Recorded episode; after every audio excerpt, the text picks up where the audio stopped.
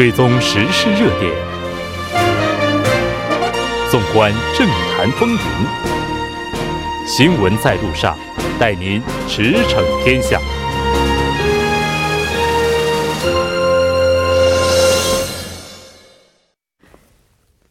新闻在路上，带您驰骋天下。欢迎回来，这里是正在为您直播的 TBS EFM 调频一零一点三。新闻在路上，在接下来的半个小时呢，我们将为您带来今天的第三部节目。在第三部节目当中，将为您带来此时此刻主要新闻、环球连线以及慕名访谈。那主要新闻之前呢，先来为您带来一则公告。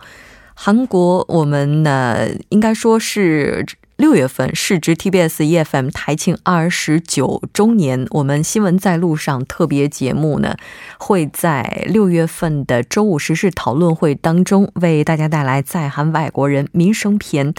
本周我们将带大家讨论的是外国人永久居住权制度频繁变更问题根源何在？六月二十一号为大家带来的是外国人家庭儿童福利现住所基本权何以保障？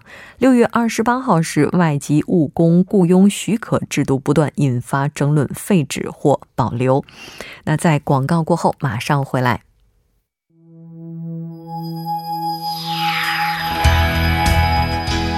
您正在收听的是 FM 一零一点三首尔交通广播新闻在路上。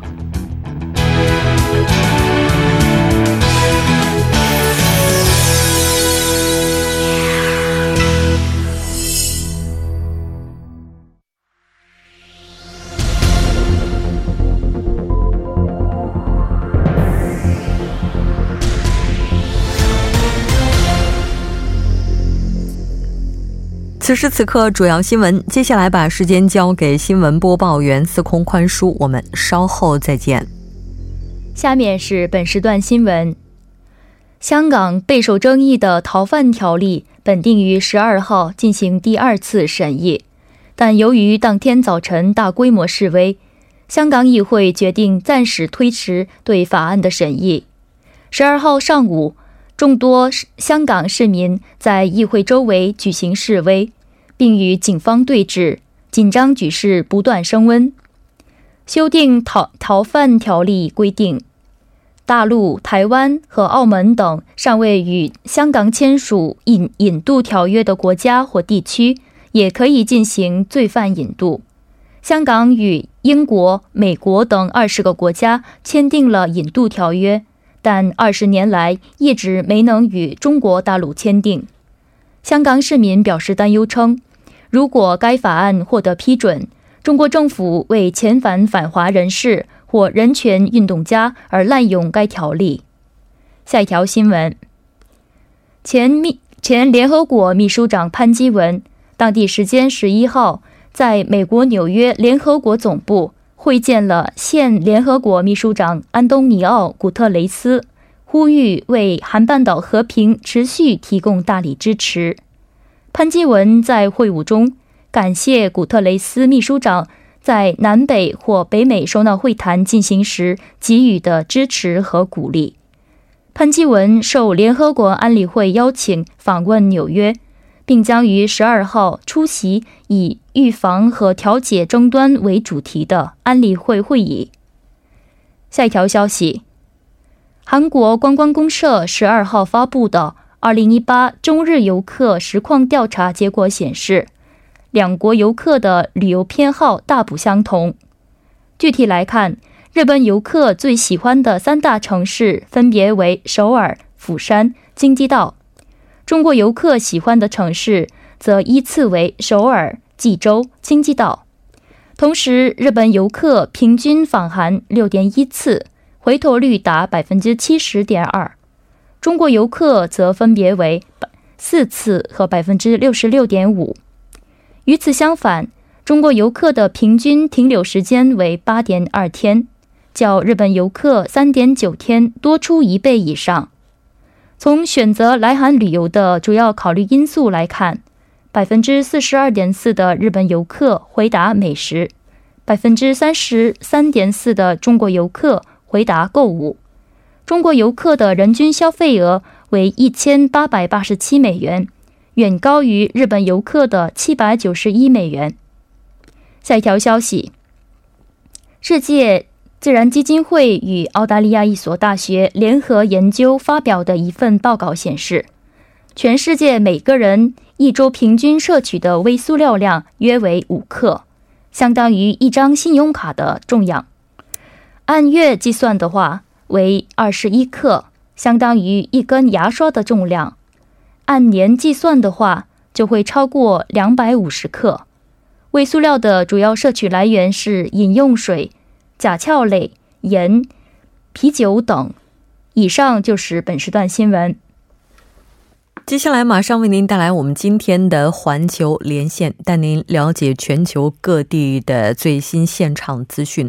那我们今天马上要连线的是本台驻釜山特邀通讯员尹云岩，尹记者你好。你好，木真好，听众朋友们晚上好。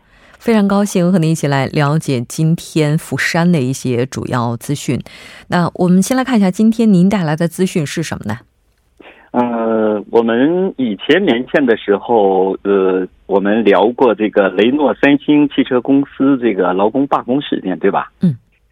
哎，那么今天呢，这个三呃雷诺三星汽车劳工协会呢就宣布呢，他们要取消全面的罢工，是这样的。所以今天呢，应该说这应该是一个好的消息，对吧？因为上次我们连线的时候说呢，希望尽快的。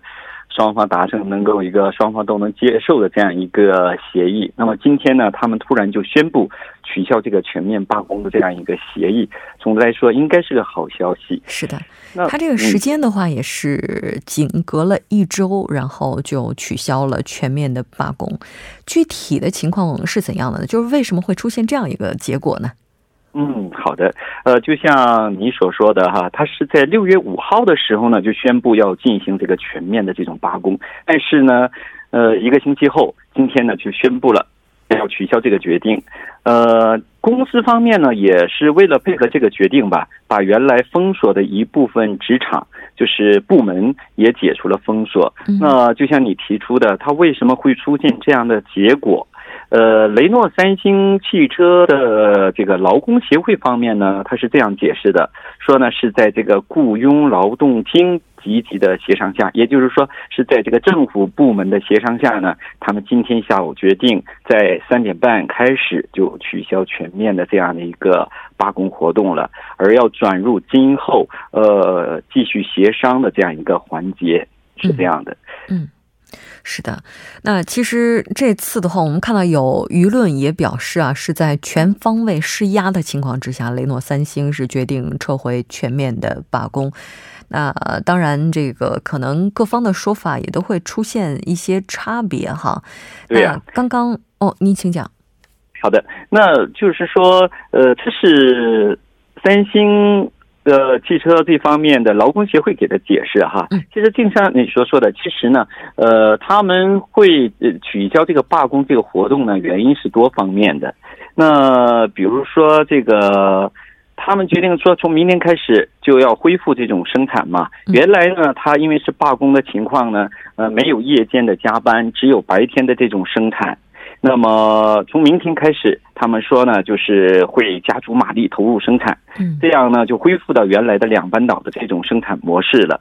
那么为什么这个他们说关闭了一些部门之后，突然会呃改变这样一个决定呢？呃。有关分人士说，呃，分析呢是这样的，呃，他们有一个这样一个协议的提出，就是说劳工协会要再次向公司提出呢，签订二零一八年工资就是集体劳动合同的这样一个协议，而且呢就是涨工资这样的一个问题。那么工资升幅的时间呢是从明天下午六点开始算起的。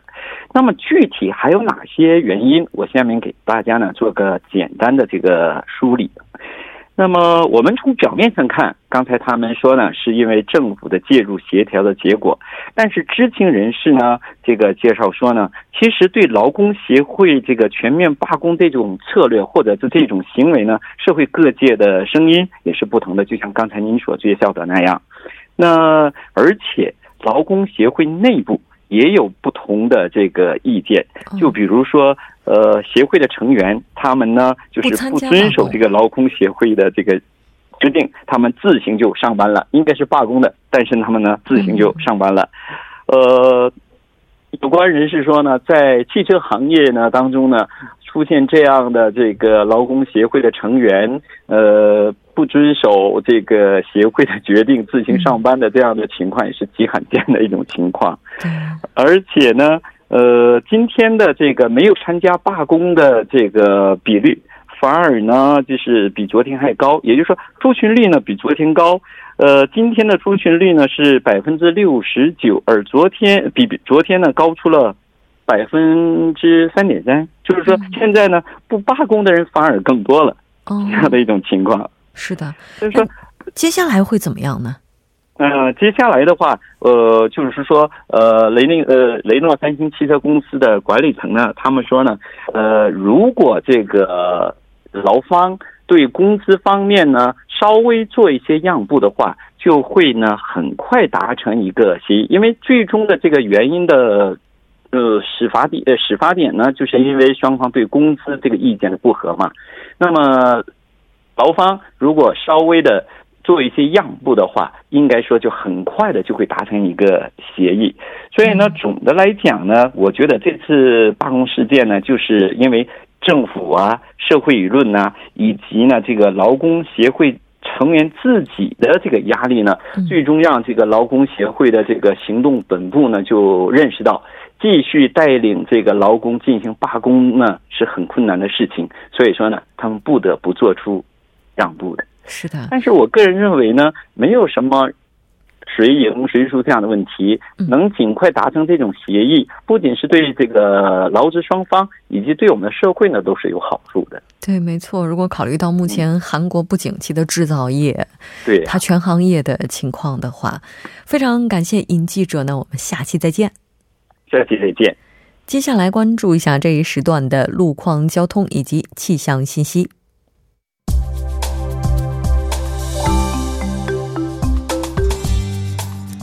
晚间七点十三分，依然受程琛为您带来这一时段的路况和天气播报。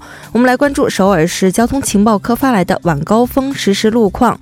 第一条消息来自江边北路嘉阳大桥至兰芝高速公路转换出入口这一路段，那在二十分钟之前发生在该路段一车道上的交通事故，目前呢已经得到了及时的处理，一车道恢复正常通行。接下来是在退西路退西路二街至退西路三街这一路段，在三分钟之前，在该路段的二车道上呢发生了一起追尾事故。目前相关负责人员已经把事故车辆移至下行车道上进行处理，还望途经的车主们参考相应路段，保持安全车距，小心驾驶。好，我们继续来关注一下天气。今天全国天气晴朗，日照强烈，多数地区的紫外线指数呢偏高，公众在外出时要注意做好防晒措施。短期之内并无明显的降雨过程，大气干燥，听众朋友们要记得及时的补水，防暑降温。好，我们先来关注一下首尔市未来二十四小时的具体播报情况。今天夜间至明天凌晨晴，最低气温十八度；明天白天晴，最高气温二十八度。好的，以上就是这一时段的天气与路况信息。祝您一路好心情，我们稍后再见。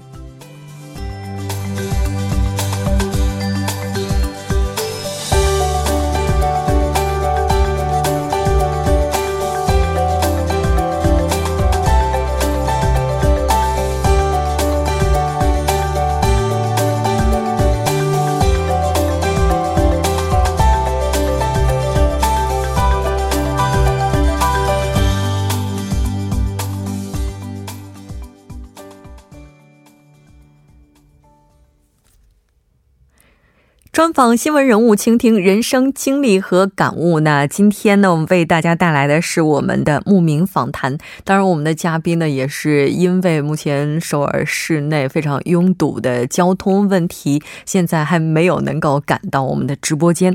先来为大家介绍一下我们将要邀请到的这位嘉宾。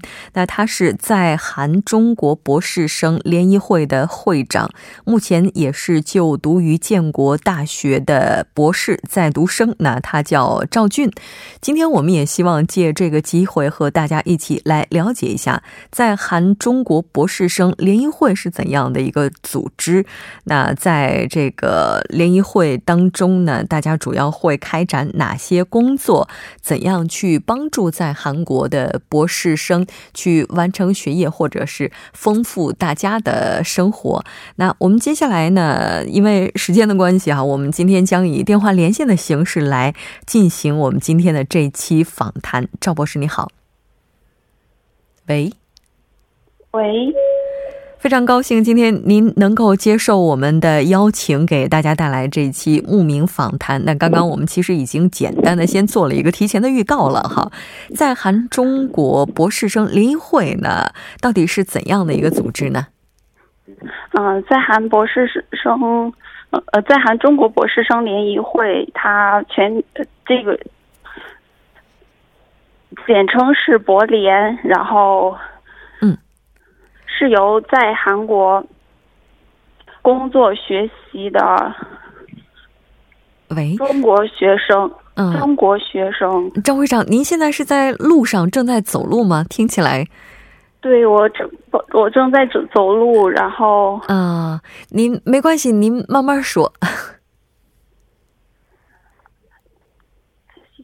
没关系，您慢慢说，嗯。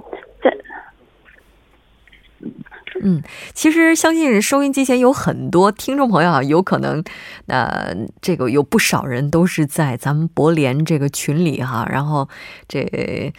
虽然说我不是博联的成员，但这个群我也是看到过的，经常会看到一些论文的分享啊，包括有一些学术会议的分享啊等等，来和大家去进行探讨。那在这个群里面，有的时候也能够感受到，就是在学术这方面，大家互相之间的这个温情哈。那在韩中国人博联，就是咱们是什么时候成立的呢？啊，博联成立于二零零八年十月，然后是在中国驻韩国大使馆教育处的指导下成立的。嗯，零八年的时候成立，到今年已经是十一年了，是这样吗？对对对，去年有呃，去年正好是十周年，今年是第二个十年的开始。哦。也就是说，在韩国已经发展了十一年，那他就是主要会开展哪些工作呢？因为我自己就是在这个群里，那我也看到，就是会有一些论文的分享啊，然后有的时候也会有一些活动的这样的一些分享啊等等。但其实我们可能都只是能够看到他的一面而已啊。今天我们请会长来给大家介绍一下，咱们主要是开展哪些工作。哦，我们主要是做这个学术和高层次人才引进方面的工作。然后学术方面呢，呃，就是学术会议信息，以及这个。呃，学术论坛，然后以及包括大家如何去写论文啊这些事情，呃，高层次人才引进呢，就是国内的一些高校机构，然后专门就是对学历有要求，专门去招聘一些博士生。嗯，对，然后他们呃，主要是做这方面的工作。嗯，那近期有什么活动能为大家介绍吗？喂，呃，近期呢是，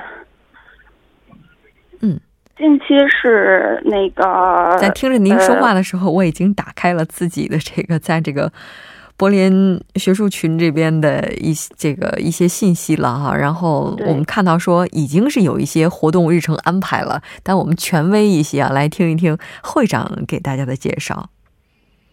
啊，我们上个周日呢，刚做了一个是关于啊如何去写这个学术论文，如何去把这个学术论文进行啊投稿的这个方面的讲座。那前我们有这个十个学术小组，那这十个学学术小组呢，就是根据专业划分的，嗯，每一个学术小组也会定期去开展这个。针对呃各个领域的这个学术小组活动，嗯啊，然后呃，下个周呢会有与会有传播学的这个学术小组的活动，也是大家去分享经验啊什么的。哦，也就是说，咱们很多活动都是以专业来进行分类的，对吗？对对对。啊，就各个专业就根据不同的专业来为大家安排活动，然后能够让前后辈之间大家可以实现经验的共享。对，因为到了博士，这个专业细分或专业性会比较强一些。如果只是泛泛的话，就是那个就呃没有办法去做这个活动。然后，嗯，所以呢，就是根据因为每具体的某一个专业，它的研究方向不同，它也是不同的，就大家没有办法一起有效的沟通。所以，为了提高大大家的这个呃。沟通的有效性，然后，嗯，大家呢是呃，所以柏林这边就是针对某一个专业，然后去做这种专业性的学术活动。是的。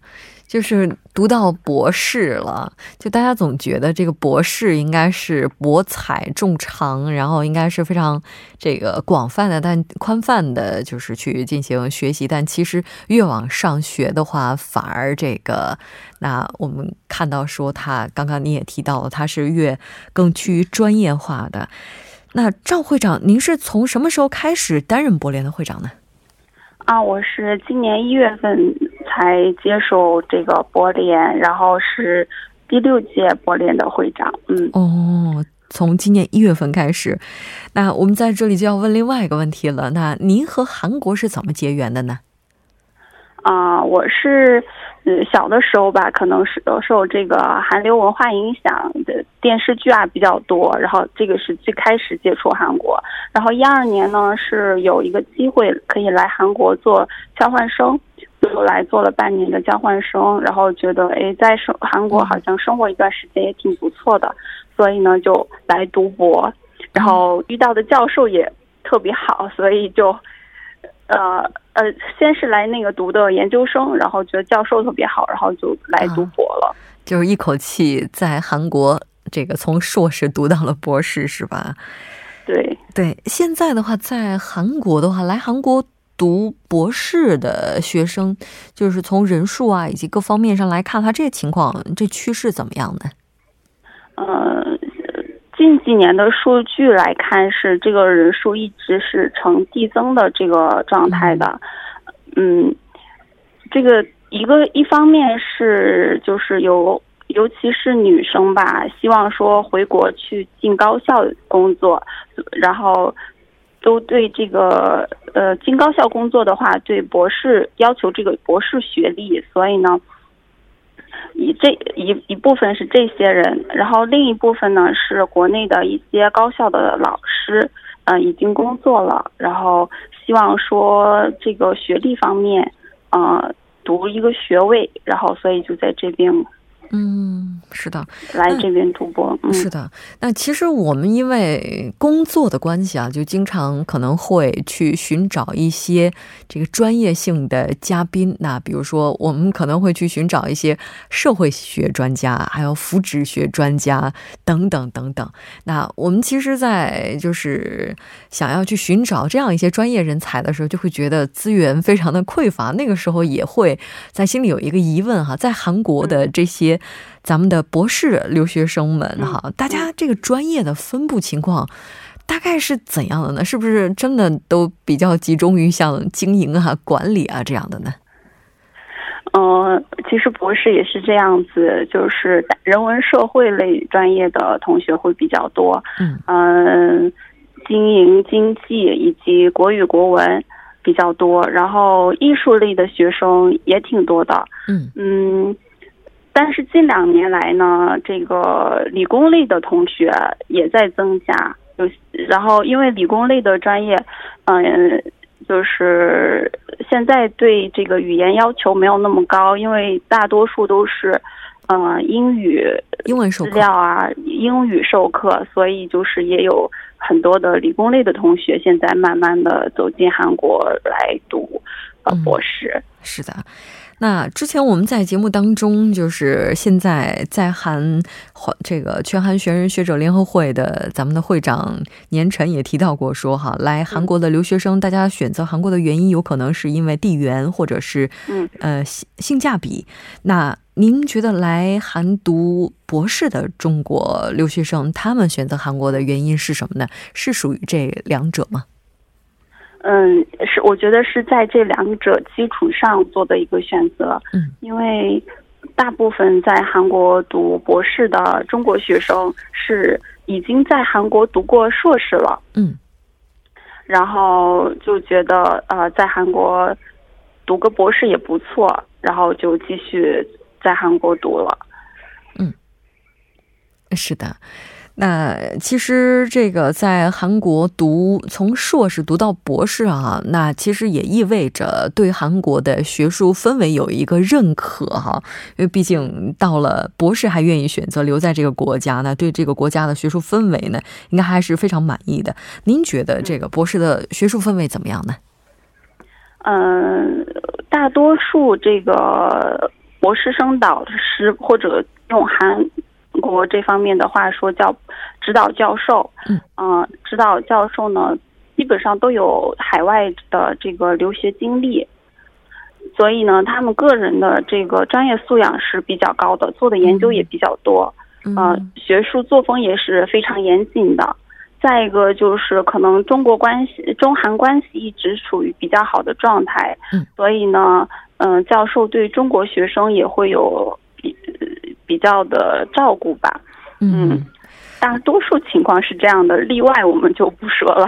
嗯，那当然，这个在韩国读书，刚刚您提到了很多的优点，或者说非常吸引人的地方，但其实也有很多的困难，比如说像生活，比如说像语言啊等等，可能都是大家需要去克服的一座一座的山。但是我们相信，通过努力，那这一些问题在未来都会成为我们成长的动力以及必经的一个阶段。再次感谢。谢今天接受我们采访的在韩中国博士生联谊会的会长赵俊。那同时，嗯，那当然也希望未来在直播间当中能够见到赵会长啊。今天没有能够来到直播间，非常的遗憾。我们再见。好，再见。半年过后马上回来。